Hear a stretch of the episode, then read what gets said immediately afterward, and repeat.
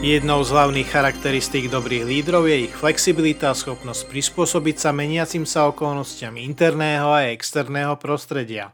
Existuje množstvo zručností, ktoré sú pre nich obzvlášť dôležité. Snáď najdôležitejšou, ktorú vodca potrebuje, je vedieť strategicky myslieť. To znamená mať predstavu alebo víziu o tom, kde chcete byť a pracovať na tom, aby ste to dosiahli. Najlepší stratégovia vidia celkový obraz a nerozptilujú ich vedľajšie problémy alebo menšie detaily. Všetky ich rozhodnutia budú pravdepodobne vo veľkej miere založené na odpovedi na otázku, čo ich privedie bližšie k tomu, kde chcú byť. Okrem toho, že sú schopní vytvoriť presvedčivú víziu, musia byť tiež schopní ju efektívne komunikovať so svojimi následovníkmi, čo je čiastočne dôvod, prečo sú komunikačné zručnosti pre lídrov životne dôležité. Vytvorenie vízie nie je len otázkou nápadu.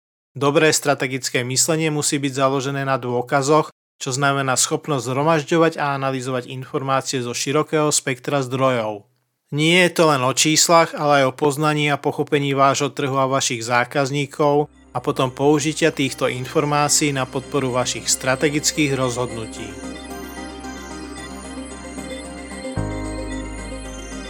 Aj keď je dôležité byť sám o sebe organizovaný a motivovaný, ako líder je možno ešte dôležitejšie vedieť plánovať a realizovať činnosť celej organizácie.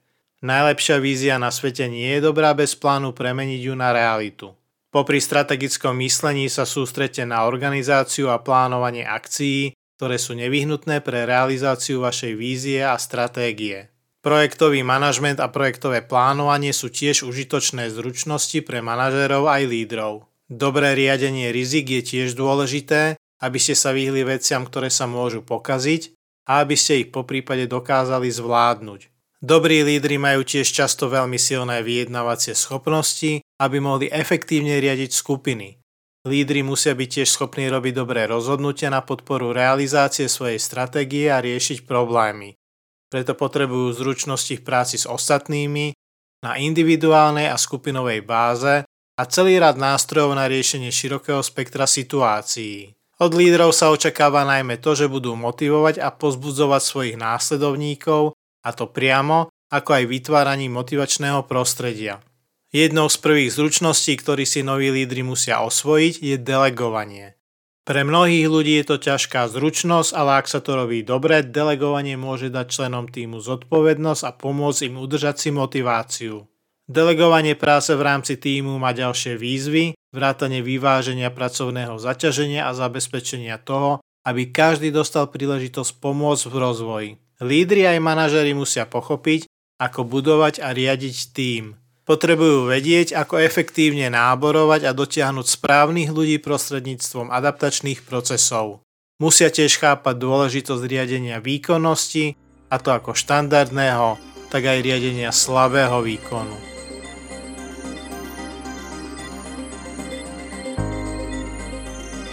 Zatiaľ, čo komunikačné zručnosti sú dôležité pre každého, lídri a manažéri ich potrebujú možno ešte viac. Sú to všeobecné medziludské zručnosti, nie špecifické prevedenie, ale úspešní lídry majú tendenciu prejavovať ich vysokú úroveň pri komunikácii.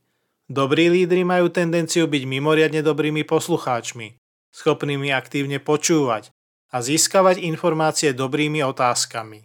Je tiež pravdepodobné, že prejavujú vysokú úroveň asertivity, čo im umožňuje vyjadriť svoj názor bez agresie, ale pevne. Vedia si rýchlo a efektívne vybudovať vzťah, vybudovať dobré a pevné vzťahy s ostatnými, či už rovesníkmi alebo podriadenými.